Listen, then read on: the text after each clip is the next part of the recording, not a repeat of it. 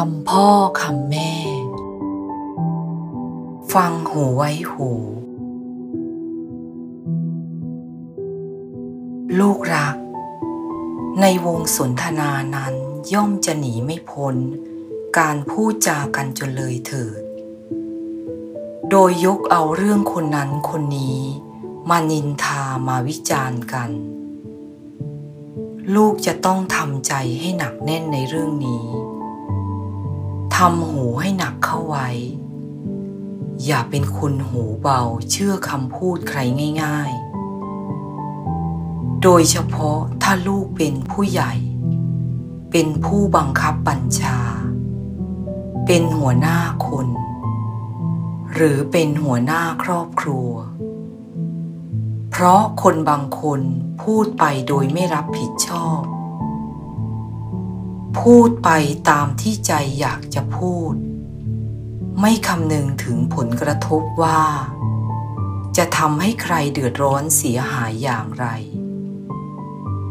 นึกอยากจะพูดก็พูด บางคนก็พูดด้วยความสนุกปาก อยากเห็นคนฟังเต้นไปตามคำพูดของตัว เขาเรียกคนประเภทนี้ว่า ปั้นน้ำเป็นตัว บางคนพูดเพราะต้องการให้แตกแยกกัน ต้องการกดคนอื่นไว้ มีสารพัดเรื่องสารพัดความต้องการ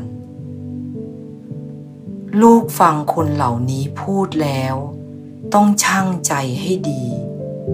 อย่าเชื่อทันที ฟังหูไว้หูก่อน